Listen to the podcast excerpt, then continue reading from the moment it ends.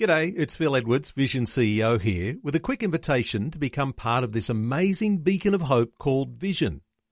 Together we can put our love into action to help people of all kinds build or rebuild their lives on the truth of God. Please consider the part you can play during our upcoming Visionathon appeal, remembering that it's your support that makes Vision possible, including this podcast.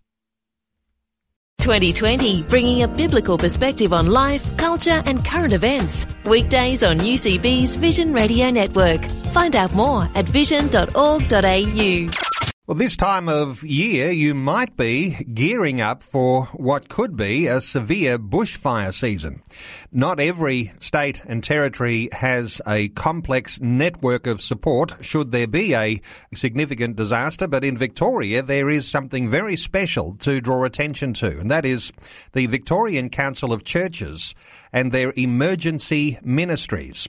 Stuart Stewart is the CEO of the Victorian Council of Churches Emergency Ministries. He's joining us. Hello, Stuart. Welcome along to 2020. Good morning, Neil. Good to be with you. Stuart, it was really quite a pleasant surprise when I heard of the work that you guys do. As many as 1,700 volunteers around the state of Victoria who are ready on standby should there be some level of disaster to respond to. Uh, what's the beginnings of all of what you guys do? Well, Neil, essentially the program began uh, in the late 70s as a result of a hailstorm in northwest Victoria, and a Uniting Church minister um, wanted to help his community and took out some lay leaders and uh, door knocked the community and supported them, as many churches uh, around the country uh, want to do and, and in fact do do.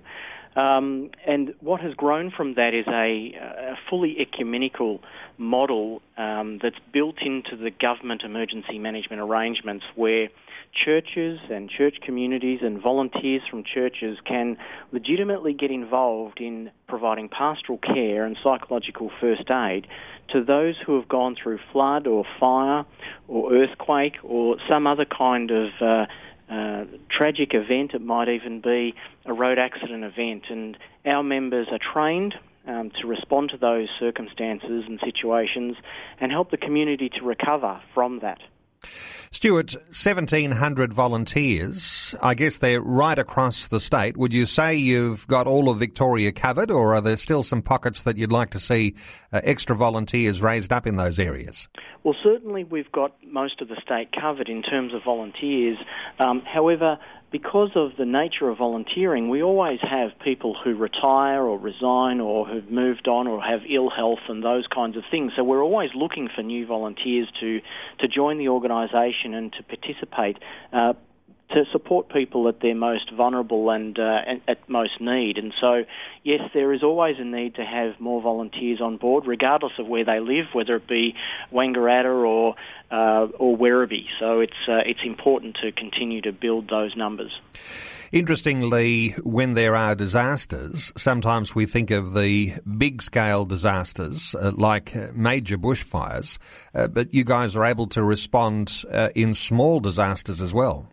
That's right, Neil. Even as recently as uh, as tomorrow, there's been a, uh, a, suicide in a community in Victoria um, of a person who was well connected to the community, and uh, that particular um, leaders of those communities have called out to the Victorian Council of Churches Emergencies Ministry to have chaplains and pastoral carers there to um, to support the community at their time of need. And another example was a, a young man who unfortunately passed away on a football field uh, some months ago, when the local police contacted the Victorian Council of Churches Emergencies Ministry to um, go to that football club and uh, support the um, not only the footballers but also the community members who witnessed the event take place. So it's quite vast and broad the, the work that we do.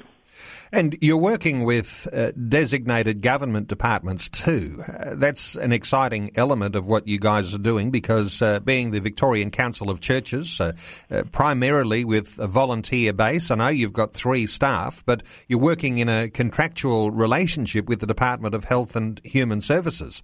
Uh, you're working alongside government departments. That's correct, Neil. One of the exciting things is, as as I've mentioned to you off air, is that we're not a bolt on the side. We're not just randomly out there doing this, that we're in fact um, very connected to government. We're contracted by the Department of Health and Human Services in Victoria.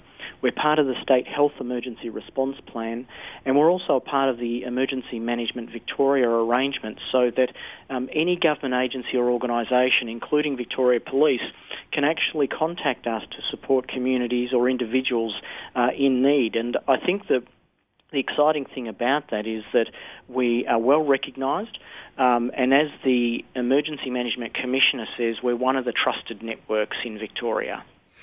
I mean, the work you guys are doing, it's a level of pastoral care which you just can't get uh, from places other than uh, what comes through the church. Uh, you're calling things like psychological first aid. Uh, that's an element, isn't it, of, of a spiritual care that Christian believers can bring into circumstances where people are really hurt and uh, and really doing it tough after after they've been through disasters.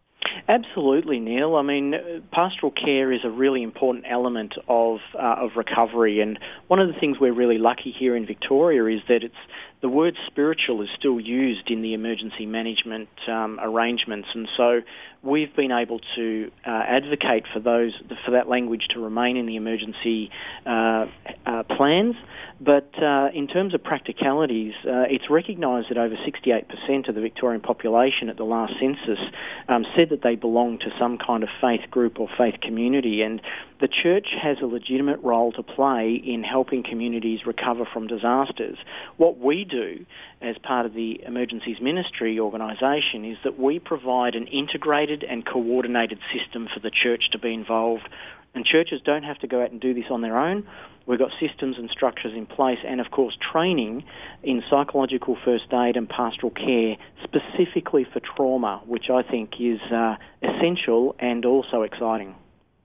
Stuart, I suspect that Victoria is way ahead of other states and territories. Are you aware of other similar organisations in other states?